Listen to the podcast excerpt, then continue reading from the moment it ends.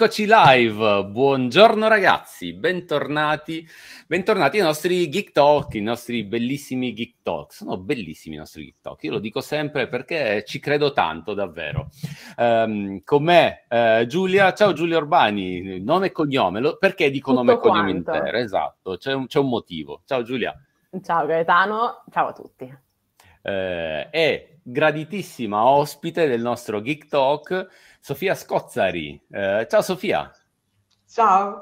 Eh, Sofia, eh, CEO di uh, Akmanak, ma uh, founder e anche founder di questa società e mh, mm, personaggio particolarmente interessante per la nostra chiacchierata. Io sono davvero, davvero felice. Sofia, grazie davvero per aver accettato il nostro invito. Non sai quanto eh, aspettavo questo momento per fare questa chiacchierata, davvero tanto. Grazie a voi, sono molto interessata. Sofia, prima di iniziare la nostra chiacchierata, eh, io ci tengo sempre tanto a, a, dire una cosa. Innanzitutto che i nostri Geek Talk vanno live su diverse piattaforme, vanno eh, su YouTube, su LinkedIn, eh, su Facebook, ma eh, adesso vanno anche, da, questo è il primo che va anche su Twitch, novità. Abbiamo lanciato anche eh, il nostro canale Twitch, quindi abbiamo allargato la possibilità di eh, ascoltare, i nostri, ascoltare e vedere nelle nostre live. E la cosa uh, molto interessante è che poi l'audio di questi nostri mh, podcast quindi estrapolato dalla, dalla, registrazione, diventa, di questi nostri podcast, di queste nostre interviste, di nostri, questi nostri Geek Talk, diventa eh, un podcast per l'appunto che pubblicheremo su tutti i vari podcast, quindi eh, Spotify, um, Google Podcast, Apple Podcast, insomma un po' ovunque per lasciarlo, eh, lasciare traccia di, della nostra chiacchierata. Sofia, grazie ancora, grazie ancora per aver accettato il nostro invito e come prima cosa io ti chiederei, facciamo un po' di contesto, ci racconti un po' di te, ci racconti un po' la tua storia?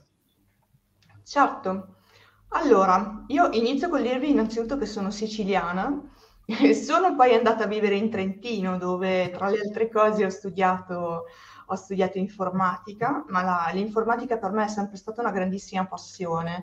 Quindi io ho imparato ad assemblare il computer a 16 anni perché ero curiosa, volevo capire cosa c'era dentro. In realtà aprivo già orologi e qualsiasi cosa da quando ero bambina, quindi il primo computer che ho visto ho iniziato ad aprirlo per guardarci dentro e poi da lì non ho più, non ho più smesso. Ho studiato informatica, dopodiché mi sono spostata a Milano per, uh, in, ufficialmente per la tesi, per, per fare uno stage per la tesi, poi in realtà non ho più smesso.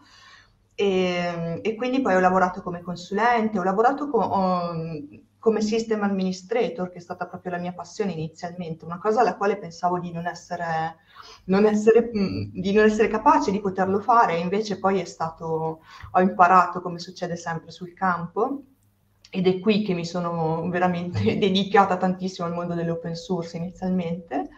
Dopodiché sono andata avanti a fare il consulente e alla fine mi sono spostata dall'ambito IT a, a quello della cyber security perché è l'ambito che, che, procede più rapidamente, quindi anche quello che è più interessante, è una sfida continua, oltre che qualcosa che soddisfa molto la mia curiosità perché è molto interessante.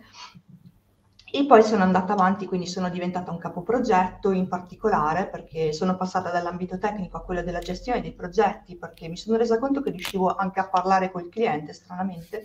Quindi no, non parlavo solo tecnichese, ma potevo fare da traduttore proprio così col tecnico. Cioè, sì, sì, allora guarda, il tecnico sta dicendo che effettivamente c'è questa problematica, quindi perché se il tecnico parlava direttamente col cliente, il cliente mi guardava con la faccia come dire cosa ha detto? E io no, no, ha detto certo. che è tutto a posto, non preoccuparti. E quindi, siccome mi sono resa conto che riuscivo a fare questa cosa, ho detto ok, perfetto, quindi rimango diciamo in questa specie di limbo, cioè non sono più né un tecnico né sono poi il cliente finale, quindi ho iniziato a fare il capo progetto. Poi alla fine avevo, avevamo un'azienda a Milano dove ci occupavamo di consulenza, di cyber security, di, di assessment in particolare e anche di training e di awareness, tantissimo awareness perché è fondamentale, non, sono praticamente dieci anni che non smetto mai di fare awareness. Dopodiché eh, ci siamo trasferiti con, con, la mia famiglia negli Emirati, adesso vivo a Dubai da quattro anni che devo dire per, per, me che sono siciliana è fantastico perché è come stare in Sicilia più o meno, cioè ci sono le palme, c'è il mare, c'è gente che parla in modo un po' strano, quindi è uguale uguale alla Sicilia, è, molto, è come vivere in Sicilia però eh, tra cent'anni, quindi con la metropolitana che ti streccia sopra la testa, tutto fantastico, tutto pulito, c'è, c'è solo la monarchia, c'è dettagli, però a parte quello devo dire che è uguale uguale, dire, temperatura più o meno la stessa, quindi è fantastico. Quindi adesso sono qua negli Emirati, sto, ho fondato, sto fondando questa, questa startup con cui mi occupo di, di analisi delle, delle, minacce cyber, in particolare dei cyberattacchi. Sono dieci anni che io classifico i cyberattacchi e questo mi dà la possibilità di capire cosa sta succedendo davvero, avere una fotografia abbastanza reale di cosa succede davvero e poi anche di poter fare awareness con dati alla mano, perché in questo modo riusciamo a comunicare molto meglio meglio un fenomeno co- complesso come quello della cyber security con dei numeri e con delle statistiche. Ed eccoci qua. Certo. Interessantissimo. Noi nel frattempo arrivano anche eh, dei commenti, in, buonasera, buonasera a tutti, un po' di commenti eh, dalle chat e s- sono sicuro arriveranno anche delle domande. Eh, scusa, mi è piaciuto troppo il passaggio uh, Dubai, che è come la Sicilia tra cent'anni, è, è davvero. Sai che non sono mai ah, stato e, e, e, ci tengo, è una cosa che vorrei, vorrei fare prima o poi, scusa, uh, visitare Dubai. Assolutamente devi, devi provare.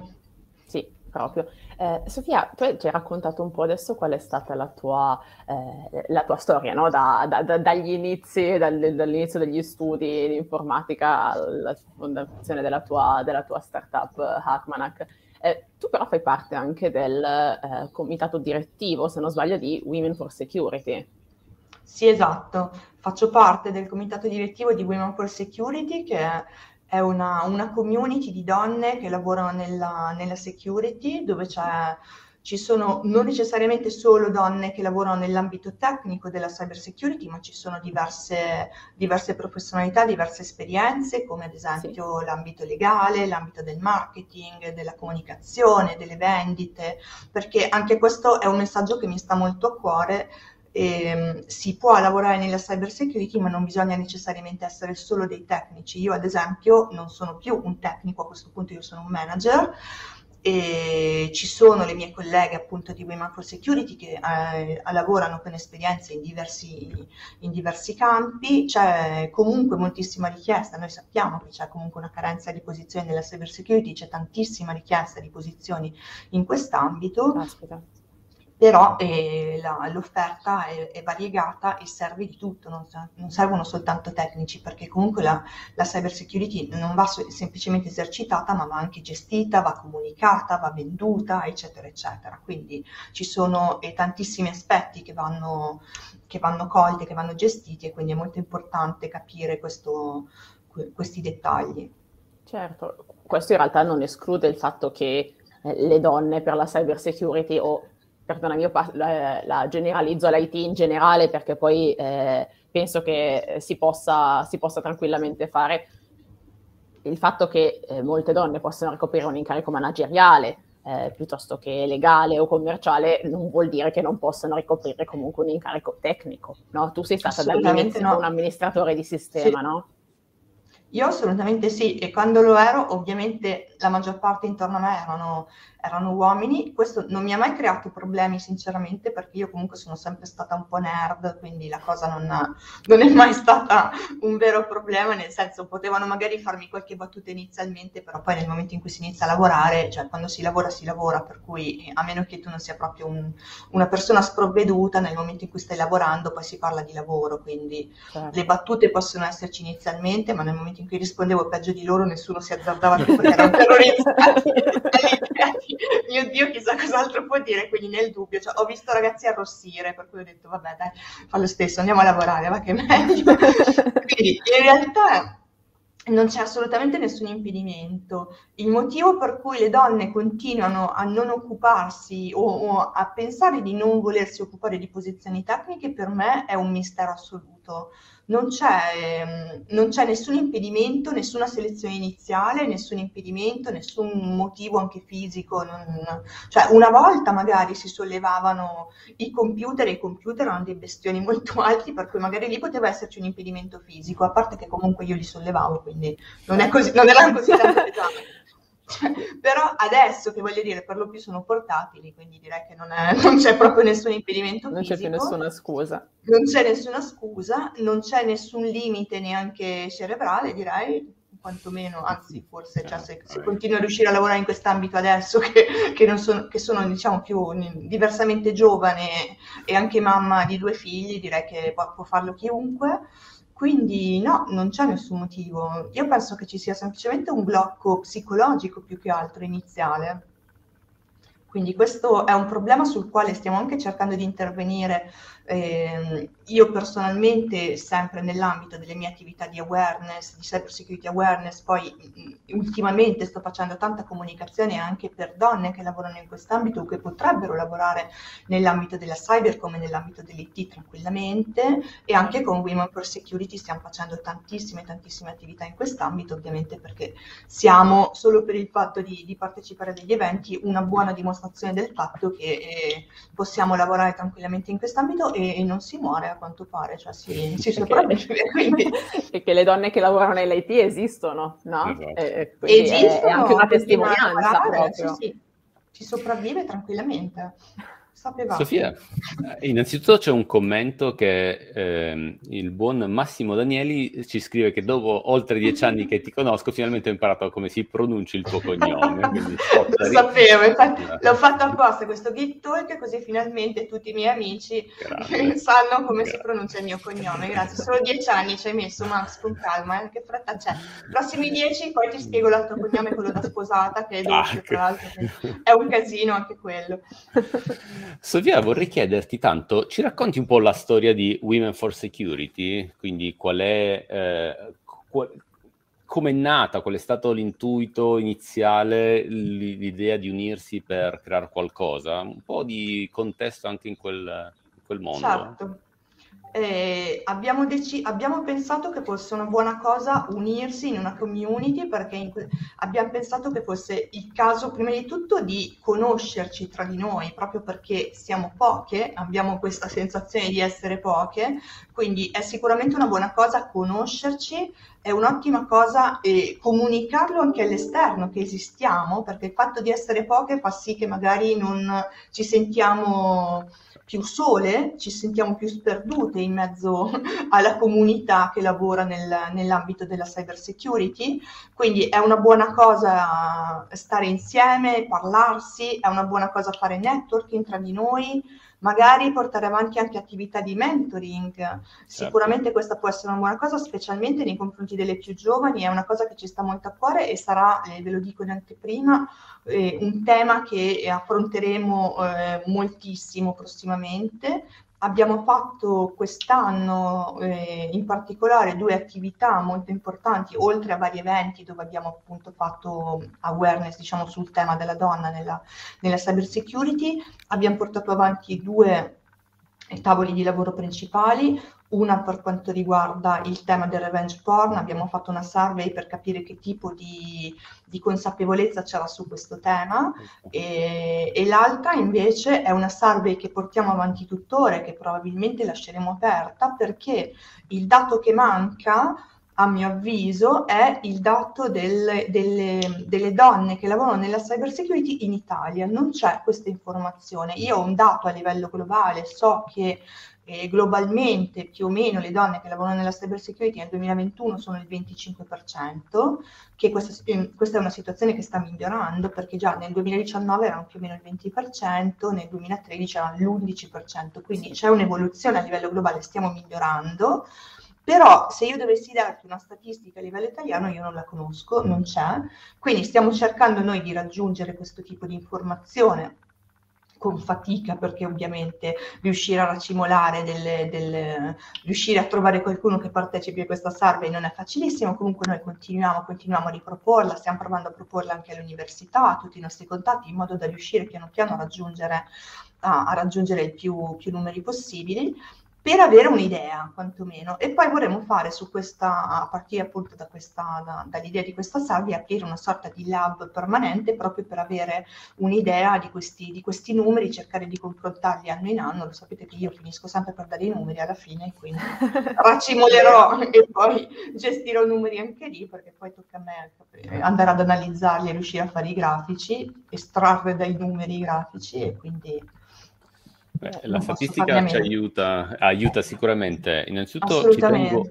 ci tengo, a dire una cosa, sono davvero contento che questo piccolo palcoscenico del nostro Geek Talk possa aiutare a diffondere questo messaggio, quindi questa Anzi, se vuoi davvero... lasciarci magari Sofia un link alla Sarvi o qualcosa, più che volentieri certo. lo metteremo Grazie eh, mille, nel, nel, nel, nei commenti del video piuttosto che dei, dei podcast in modo da Perfetto, eh, raggiungere grazie. più persone, ma assolutamente, anzi in realtà questa cosa dei dati è qualcosa su cui mi stavo eh, scontrando proprio anch'io, guarda, negli ultimi giorni eh, stavo eh, scrivendo un articolo per il nostro magazine Cappello Rosso e stavo eh, cercando di capire quante fossero le donne che lavorano nell'IT in Italia. Sono riuscita a recuperare un dato che è del 2016, purtroppo, e che parla del 14,8% di tutte sì, le persone esatto, che lavorano nell'IT e sono donne e questa cosa mi, mi, mi interroga perché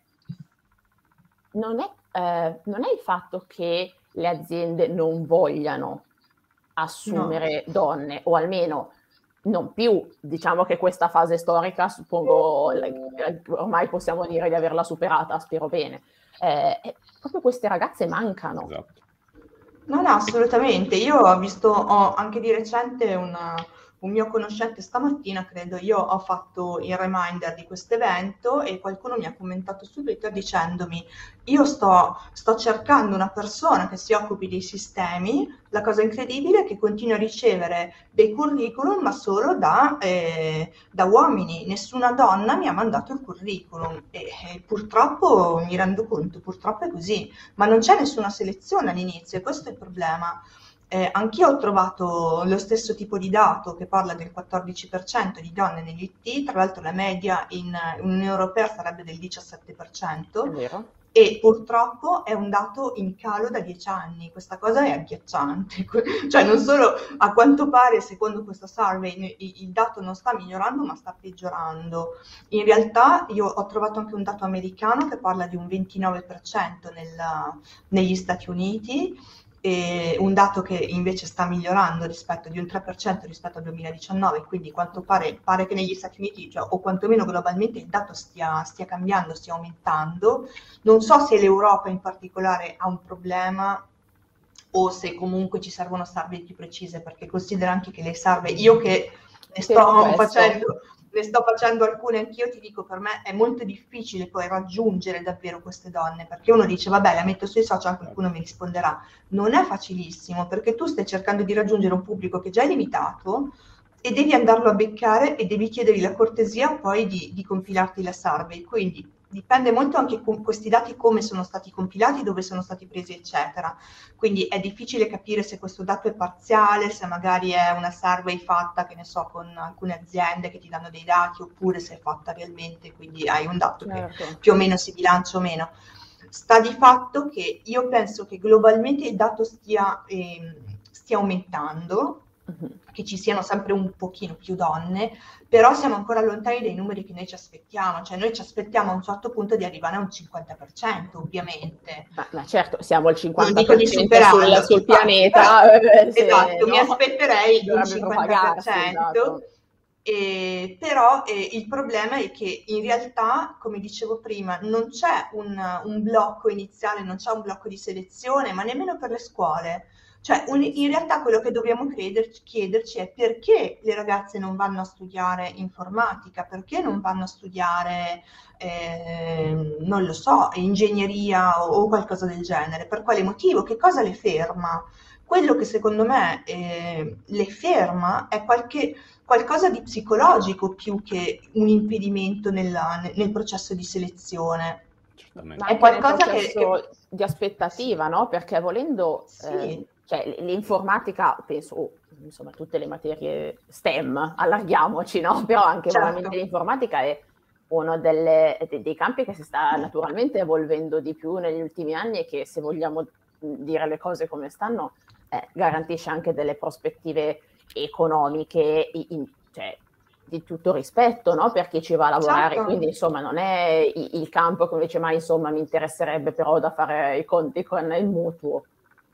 Sì, certo, cioè piuttosto che studiare filosofia, magari uno facendosi due conti in tasca, senza nulla togliere la filosofia che è fantastica, a me è sempre piaciuta tantissimo, però se uno dove, dovesse fare in questo momento un, uh, un programma per la sua vita, e, tra l'informatica che a questo punto è diffusa ovunque e che è, è applicata ovunque, e la filosofia dove purtroppo gli sbocchi lavorativi saranno pochi, ahimè, sempre più complicati. E, cioè, probabilmente uno magari dovrebbe bilanciare le cose, poi magari può comunque studiare, uno può studiare filosofia e poi dire, vabbè, però vado a lavorare comunque nell'IT e sarò certo. un filosofo dell'informatica, perché no? Cioè, mio marito, ad esempio, ha studiato, ha studiato scienze politiche, per dire, e adesso è anche lui uno dei massimi esperti di, di cyber security e, e poi alla fine questa cosa gli è venuta utile per dire, però cioè, non si butta via niente comunque, è qualcosa, che, è qualcosa che ci viene molto utile. A me ad esempio piaceva tantissimo la psicologia, ho studiato informatica perché poi non riuscivo a smettere, però vedi che la passione per la psicologia comunque aiuta eh, quando lavori in questo ambito, comunque la predisposizione poi ti aiuta sicuramente, rimani molto calmo, molto zen. Sì. La contaminazione tra settori diversi è fondamentale, quindi quello che hai appena detto eh, lo sposo in, in, totalmente. Uh, io, io, ho la percezione che sia un, un problema di consapevolezza di cosa sia il mercato del lavoro da un lato e semplicemente uh, quale possa essere un, un percorso di studi e di uh, dire, uh, professionalizzazione che porti, uh, porti le donne a, a iscriversi a, a, informatica o qualunque altra materia scientifica. Per questa ragione ritengo che il vostro uh, lavoro di innanzitutto awareness, quindi uh, condividere il più possibile queste informazioni, ma anche di mentorship che, eh, che ritengo fondamentale. Abbiamo bisogno di, mentor, di un mentore quando facciamo qualcosa e, e in questo, mh, secondo me, uh, il vostro ruolo è fondamentale. E, è importante farlo sapere. Infatti, è il motivo per cui stiamo facendo, stiamo cercando di, di, di partecipare anche ad eventi e, e, di comunicare il più possibile questo concetto, anche solo di dire guarda, cioè, io esisto, vedi? E, cioè, il fatto che io stia facendo questo lavoro da 15 anni e che tutto sommato sono, sono riuscita a portare avanti anche la mia vita normale, mi sono sposata, sono una mamma, ho fatto due figli, quindi ho un cane e un gatto, cioè, quindi voglio dire, cioè, ho una vita vagamente, vagamente normale, cioè, non, non, mi sentirò mai normale forse, però va bene. Da, brava nerd. Eh, esatto, da brava nerd non mi sentirò mai normale, però va bene, insomma, però più o meno, insomma, all'apparenza, sicuramente, cioè già il fatto di di poterlo comunicare, di poter dire guarda è fattibile, secondo me già questo è un messaggio abbastanza, abbastanza importante. Abbiamo fatto proprio ieri un, un evento nell'ambito del, dell'Internet Festival fantastico, abbiamo parlato a 18 classi, che è una cosa incredibile, un'emozione veramente indescrivibile. E, ed è stato veramente veramente interessante abbiamo fatto davvero questo evento mm, molto molto carino e c'è stata proprio una risposta, un interesse da parte delle scuole, anche eh, il fatto che gli insegnanti ci abbiano ringraziato perché siamo riusciti a dare un messaggio molto importante, è stato molto emozionante.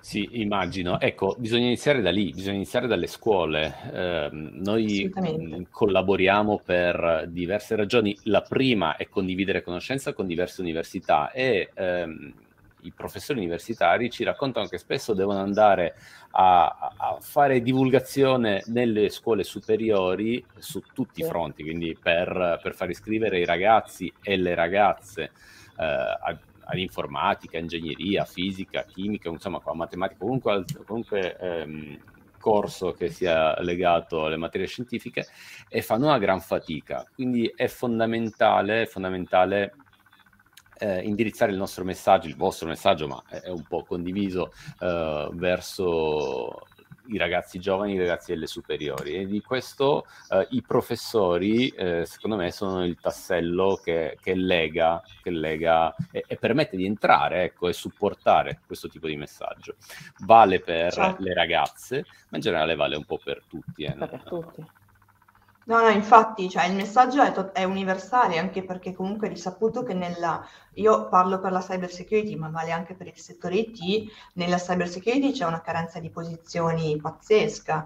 Pare che i, il, um, le richieste siano cresciute del 350% dal 2013 Aspetta. e a questo punto ci sono 3 milioni e mezzo di, di, di posti di lavoro vacanti, quindi è molto importante per noi comunicare questo messaggio non, alle ragazze, certo, perché ci aspettiamo che ce ne siano di più, poi di, ci siano diciamo più, più, donne che lavorano nella, nel, nell'ambito IT in generale, però eh, per noi è un messaggio universale. Tra l'altro io penso che bisognerebbe intervenire ancora prima rispetto alle superiori, secondo me bisognerebbe intervenire già a partire dalle medie e forse ancora prima, visto che il problema probabilmente è anche educativo, forse ancora prima, addirittura a livello di giocattoli.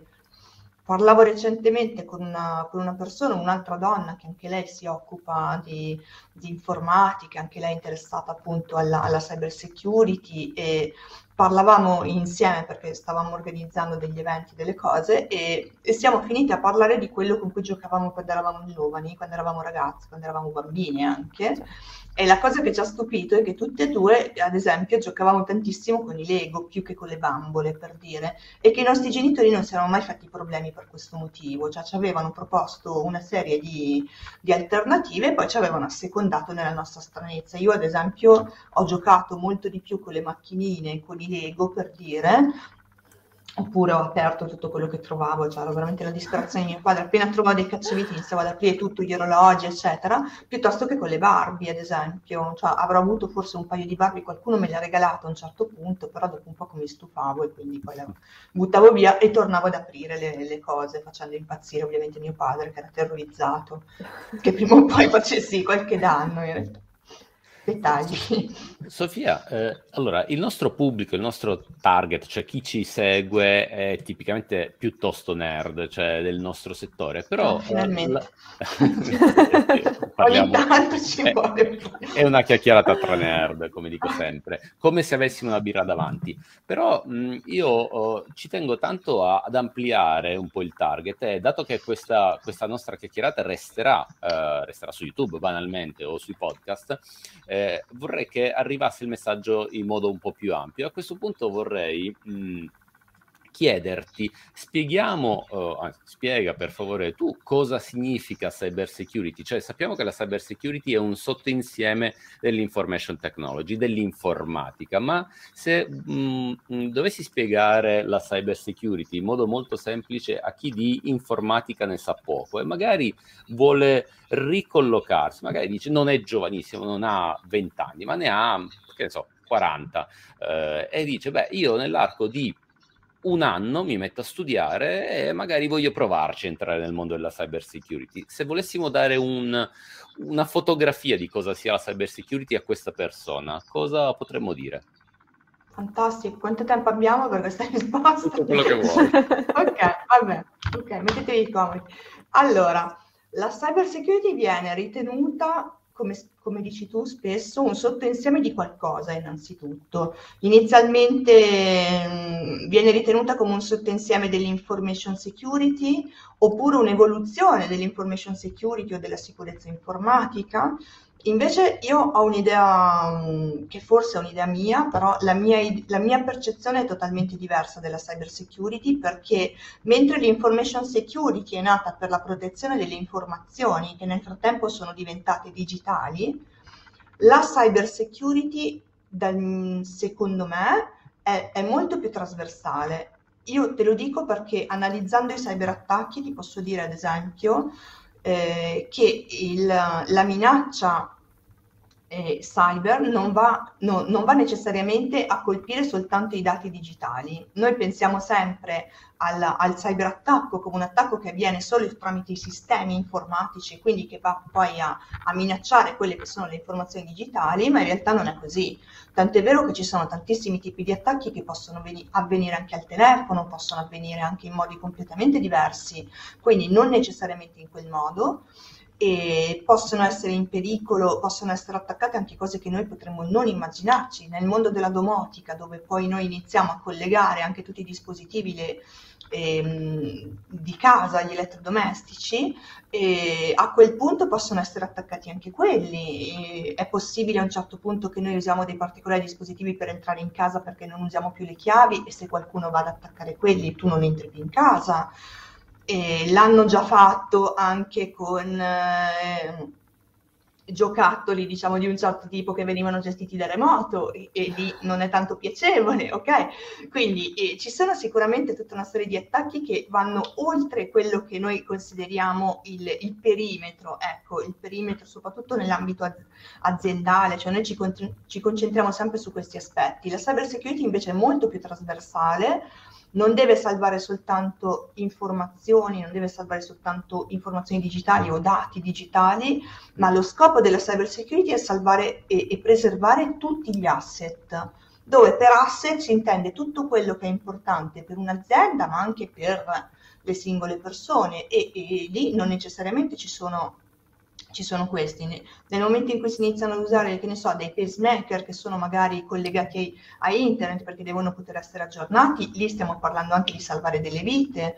Nel momento in cui iniziamo a guidare delle auto elettriche, che poi anche quelle sono collegate a internet per poter fare gli, gli, gli aggiornamenti, anche lì stiamo parlando di salvare delle vite. Quindi la cyber security deve salvare gli asset ed è trasversale, quindi ha un'importanza abbastanza rilevante e secondo me lo, lo diventerà sempre di più.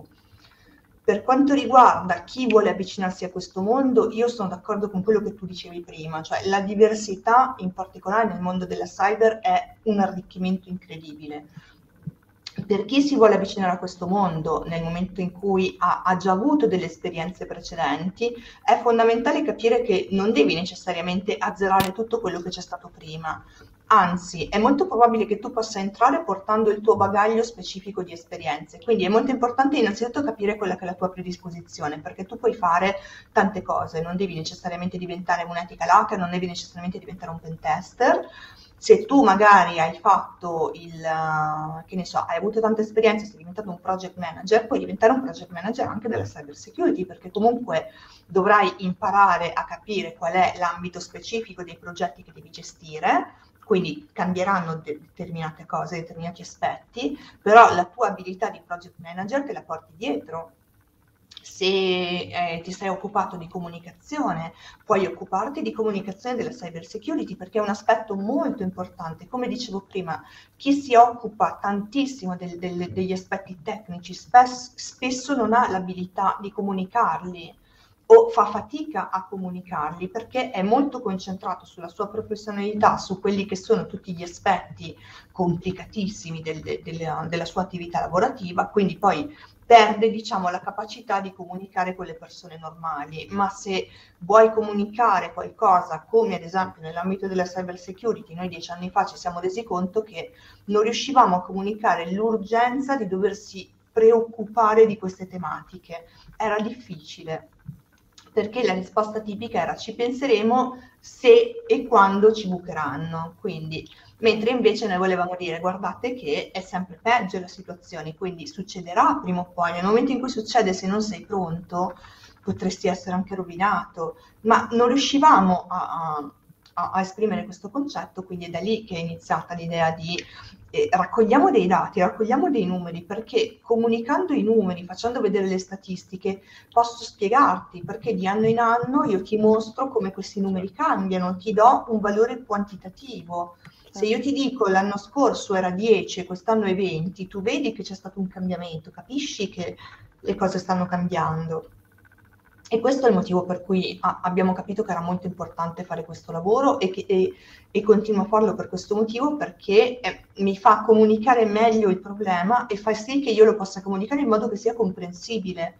Altrimenti parlo solo con gli altri esperti di, di, di IT o di cyber e ci diamo delle gran pacche sulle spalle, ma non risolviamo niente, cioè non facciamo altro che darci ragione, quindi non va bene.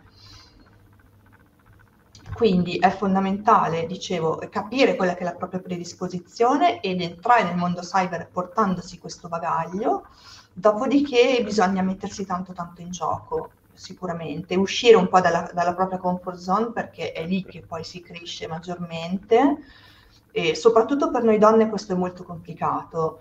E considera che nel momento in cui ci venisse offerta una, una nuova posizione, e, ehm, per noi donne, se questa nuova posizione è molto fuori da quello che, dalla nostra comfort zone, da quello che noi siamo in grado di fare, noi tendiamo sempre a rifiutarla, perché il nostro primo pensiero normalmente è non sarò capace di farlo, e tra l'altro, essendo noi, perché noi siamo così, la prima cosa che, la seconda cosa che pensiamo dopo non sono capace di farlo e magari faccio una figuraccia, la seconda cosa che pensiamo è magari faccio fare una figuraccia anche al mio capo. Vero. Quindi è meglio che dica di no. Un uomo invece se riceve una promozione anche magari non meritata o, oppure per qualcosa che non è sicuro di saper fare, innanzitutto la prima cosa che pensa tipicamente è se mi hanno promosso ci sarà un motivo per cui ci penserò dopo. Intanto dico di sì perché magari c'è anche l'aumento, eccetera, e poi troverò un modo, chi se ne frega. Ok? Noi facciamo molta, molta fatica a ragionare in questo modo perché siamo state cresciute per essere brave e, e molto responsabili, quindi c'è anche un, un, problema educativo secondo me alla base e questo, questa responsabilità di fondo a volte ci frena. E questo è un problema è, è decisamente un problema. Dovremmo davvero imparare a lanciarci, a dire ci penserò dopo, mi hanno promosso, c'è un motivo, no? Se hanno pensato a me. Ci sarà Invece un una, una risposta tipica femminile in questo caso è il non penso di meritarmelo. Ecco, infatti, non penso di meritarmelo sicuramente, o non sarò mai capace, esatto. figurati, no? Anzi, meglio che dica di no, è più sicuro dire di no, piuttosto che far figuracce, cose del genere.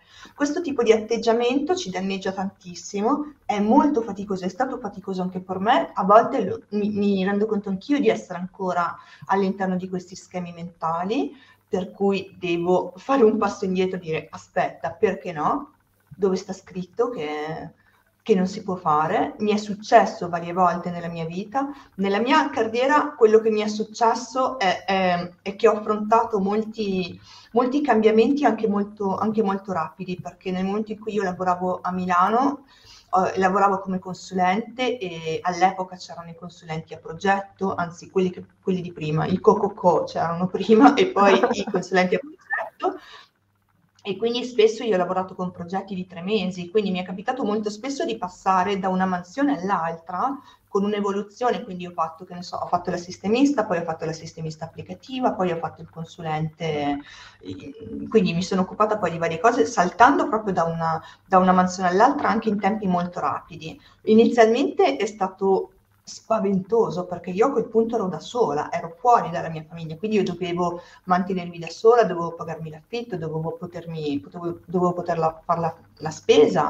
Quindi l'unico limite che ho, che ho, messo è che non ho mai accettato contratti inferiori ai tre mesi perché io dovevo pagare l'affitto ogni tre mesi, per cui dicevo no, se mi fai un contratto di un mese no, perché non sono sicura di riuscire a pagare il prossimo affitto, quindi almeno tre mesi per favore. E, e quindi poi in questo modo ho imparato, diciamo, ma inizialmente è stato un salto proprio nel vuoto, quindi non è, non è stato banale. Mi viene in mente una domanda eh, da ignorante totale, non conoscendo il contesto di Dubai.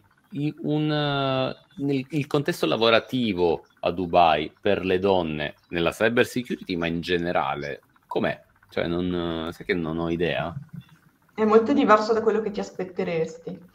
In realtà ci sono molte più donne qui che lavorano Eh, innanzitutto ci sono tantissime donne qui che lavorano e addirittura eh, si sono appena dati una regola per cui nel, negli ambiti governativi devono adesso avere almeno il 50% di donne e ci sono tantissime donne che poi lavorano eh, tantissime donne local, perché in ambiti lavorativi ovviamente lavorano soltanto i local, e, e, ce ne sono davvero davvero tante, ma la cosa che stupisce di più è che specialmente durante gli eventi di settore io mi sono resa conto che ci sono tantissime ragazze e ad esempio ci sono negli eventi di settore, in particolare quelli un pochino più più hacker, cyber, ci sono le, le, capture the flag, cioè ci sono questi contest in cui si sfidano dei, dei gruppi in cui cercano di, di, di arrivare a, ad ottenere determinati risultati, quindi fanno queste sfide abbastanza, abbastanza hacker, cioè ethical hacker, stiamo parlando di ethical hacking,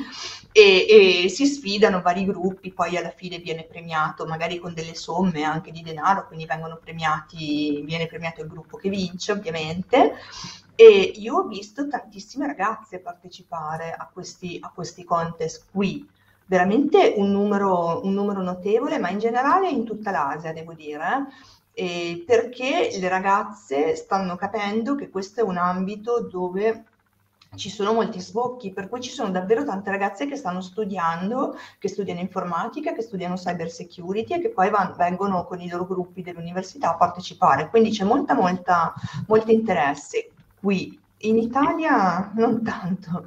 Molto meno. Quindi sto lavorando molto molto in Italia per cercare di cambiare la propria mentalità, capire che è fattibile, si può fare, perché no? Certo senza, senza nessuno sindrome dell'impostore, senza nessuna... e così possono farlo tutti. Ed è... La sindrome dell'impostore è una bestia veramente tremenda, eh, perché comunque ci, ci insegue, ci sta, ci sta addosso continuamente, continuamente, nessuno escluso, nel senso che è qualcosa che ci può colpire anche, anche dopo anni e anni che, che lavori, quindi bisogna semplicemente imparare a fronteggiare le proprie, le, le proprie, paure, ad affrontare una cosa alla volta ed andare avanti. Bisogna anche avere fiducia in quelle che sono le proprie, le, le proprie capacità. Noi in particolare quando parliamo di questi, di questi, ambiti tecnici prendiamo in considerazione soltanto quelli che vengono chiamati gli hard skill, cioè le, yeah. le, abilità, quelle tecniche di settore come nell'ambito tecnico, ad esempio nell'ambito cyber, come so, la conoscenza dei sistemi, del networking, eccetera.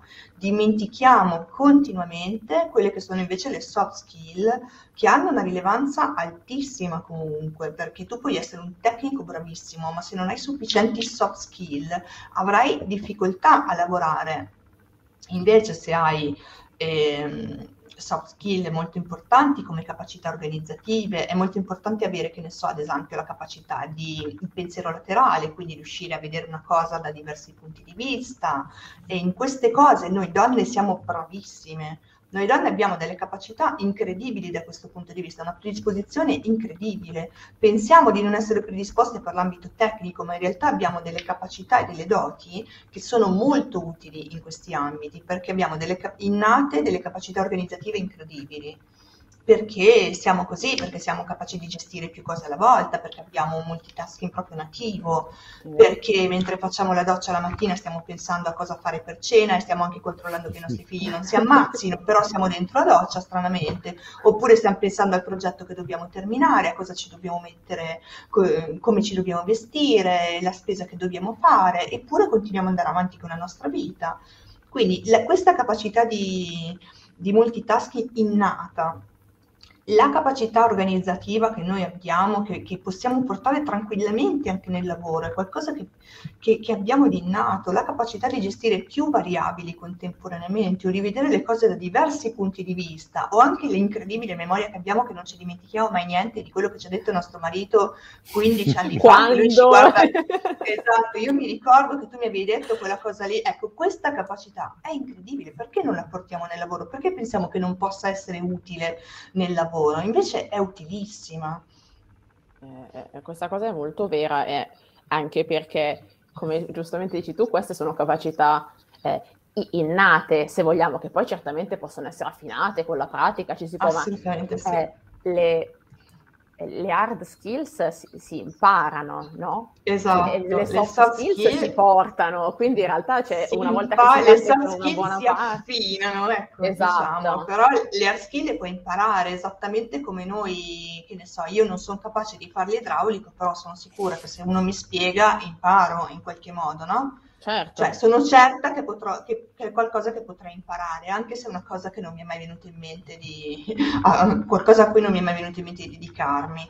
Tra l'altro questo è un discorso molto interessante anche per le donne, perché spesso può capitare, a me è successo ad esempio, faccio outing in questo momento, mi è successo di fermarmi nella mia attività per dedicarmi alla famiglia, magari a un certo punto, specialmente col primo figlio, io ho un, un, progetto di cui mi stavo occupando è terminato improvvisamente e io di lì a poco ho scoperto che ero incinta, quindi poi non ho, non ho cercato un nuovo lavoro e per un po' sono rimasta, sono rimasta a casa fino a che il mio figlio non è perché non avevamo nessuno che potesse aiutarci in quel momento e fino a che mio figlio non è andato al nido io sono rimasta a casa per dire.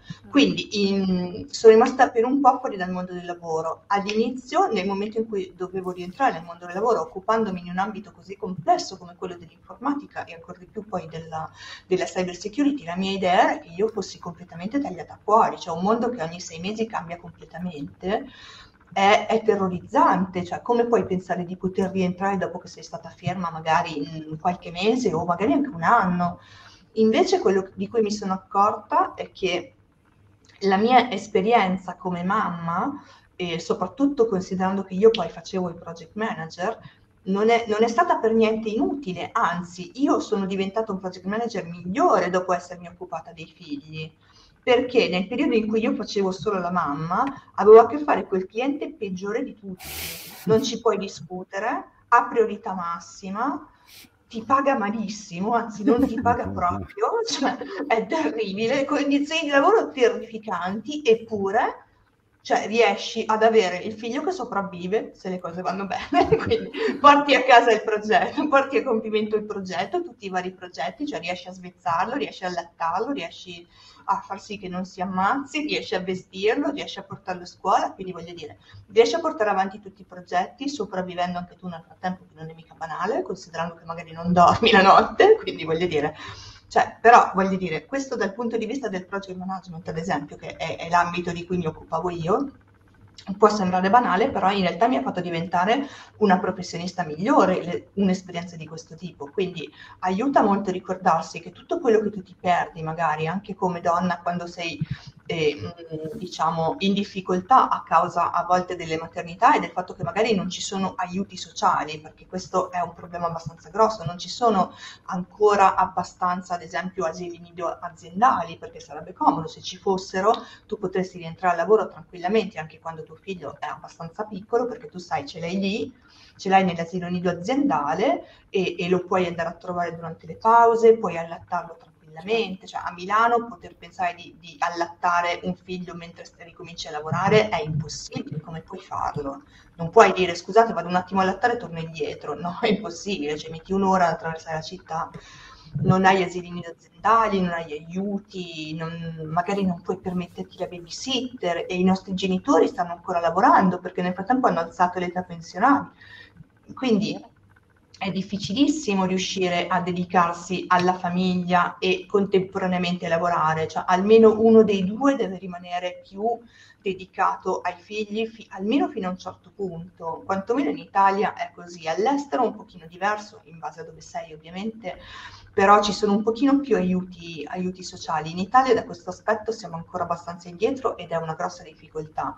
In questo caso devo dire che è bene ricordare che tutto quello che tu ti sei persa in quel periodo lo puoi recuperare, non è un problema, lo recuperi facilmente, a me è successo varie volte, almeno due volte mi è successo.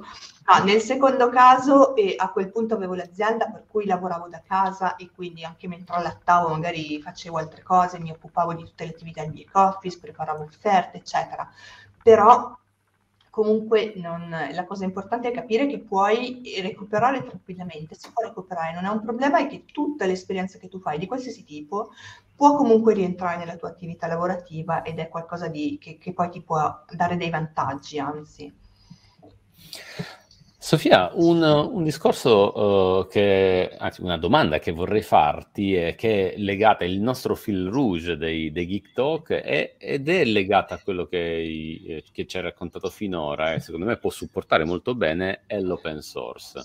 Eh, quando hai incontrato l'open source nella tua vita, nel tuo percorso professionale, cosa ti ha dato? C'è stato un, un qualcosa che ti ha fatto uh, come dire, uh, capire che l'open source, gli open, l'open, gli open data, gli open standard potessero essere quel qualcosa in più?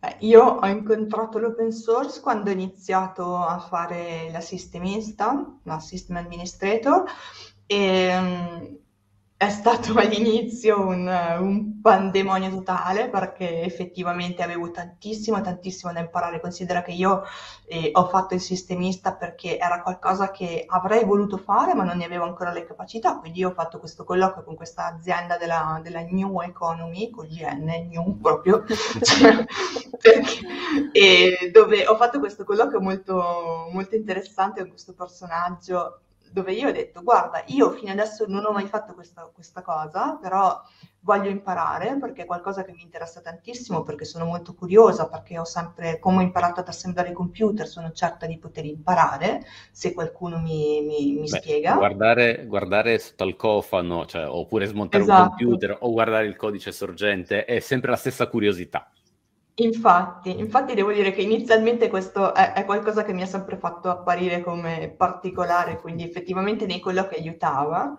E, ehm, e, però appunto la mia prima mansione come system administrator io l'ho presa senza saper fare nulla, io conoscevo a quel punto un po' Windows, un po', nel senso che era il primo sistema che mi ero trovata davanti, addirittura Windows 3.10, 3.11, quindi sto parlando proprio ancora di... Poi all'università avevo visto NT, quindi voglio dire, parliamo proprio di, di generazioni 95, generazioni proprio di, di un'altra... Di un, altro, un altro secolo, anzi un altro millennio addirittura, millennio scorso. quindi ehm, quindi non lo conoscevo nemmeno tantissimo dal punto di vista sistemistico, più come, come utente, però ricordo che, che, comunque la mia voglia di imparare era, era, vincente da quel punto di vista e mi sono trovata in una situazione in cui appunto poi dovevo gestire una trentina di server, una trentina di client, di persone, perché io ero alla fine l'unico sistemista reperibile H24 server ovviamente Linux e a un certo punto anche diverse distribuzioni, per cui dicevo ok, calmi, aspetta un attimo, fammi capire. E ho iniziato proprio con, eh, gestendo dei, dei server Linux con Red Hat, tra l'altro, e e mi è stato passato, diciamo, abbastanza velocemente. Addirittura io ricordo che inizialmente mi è stato passato tipo un foglio con tutte le password, una cosa molto poco cyber security, però esatto. avevo questo bellissimo... probabilmente. Ah, no, molto più lungo perché erano 30 server, quindi tutte diverse ovviamente. Dopodiché mi dicevano e considera che se uno di questi server va giù, noi stiamo perdendo un sacco di soldi ogni minuto perché tu hai pochissimi minuti per ritirarlo su. E io dicevo, sì, ma com'è che faccio a tirarlo su? Scusa, non ho capito. Cioè, spiegami almeno come fare a tirarlo su perché, cioè, tu non ti preoccupare, ma come non ti preoccupare? Spiegami qualcosa.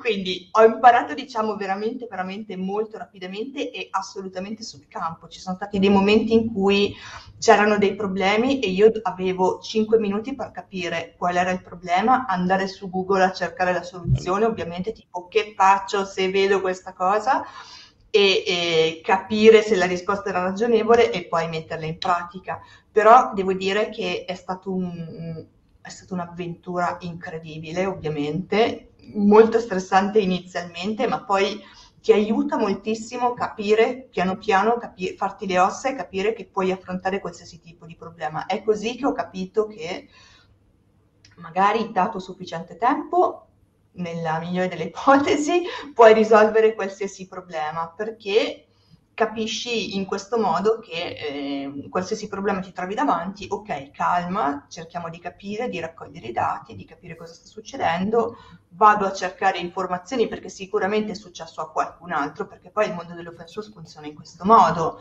non siamo, esatto, non siamo soli, quello che sta succedendo a me sicuramente sarà successo a qualcun altro, quindi se vado a cercare trovo la risposta, è qualcosa che poi io mi, mi porto um, mi sono portata dietro e che continuo a fare anche adesso in realtà, è qualcosa che ti segna, è una metodologia di lavoro che poi ti rimane dentro anche quando non lavori più nel mondo dell'open source, perché è qualcosa che poi con la diffusione poi del digitale anche ti, poi rimane, rimane, dentro a tutti ed è qualcosa che, che poi diventa un'aspettativa, no? Tu qualsiasi cosa ti succeda, qualsiasi software ti si incrocchi in questo momento, qualsiasi sia che sia open source o meno, tu sai che se vai su Google a cercare sicuramente qualche tipo di risposta lo trovi, no? Da qualcuno che dice sì è successo anche a me, prova a riavviare, tipicamente devi riavviare, esci e rientra, esci e rientra tu dalla stanza nel dubbio, se non funziona fai la giravolta, dai un bacino anche voi tu e poi alla fine qualche soluzione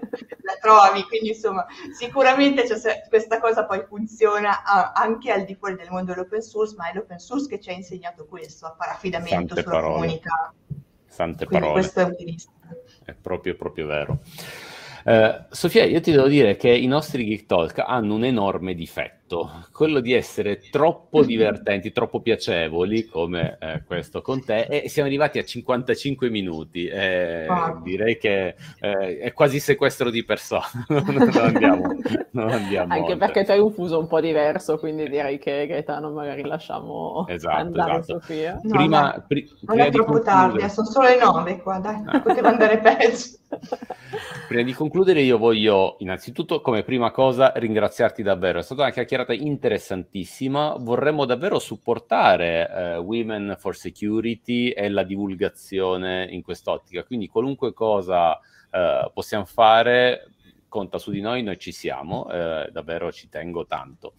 Eh, vo- volevo ribadire una cosa fondamentale per chi ci sta guardando, mi raccomando, la subscribe ai vari canali, il nuovo canale Twitch, magari in tanti possono fare la subscribe a Twitch eh, sul canale Extraordi, oppure LinkedIn, oppure Facebook, oppure eh, YouTube, che è il canale principale e, e, poi riascoltarci magari con il podcast. I podcast sono su extraordi.com slash podcast, lì ci sono i link a tutti i vari podcast, quindi trovate i nostri podcast uh, su quella pagina.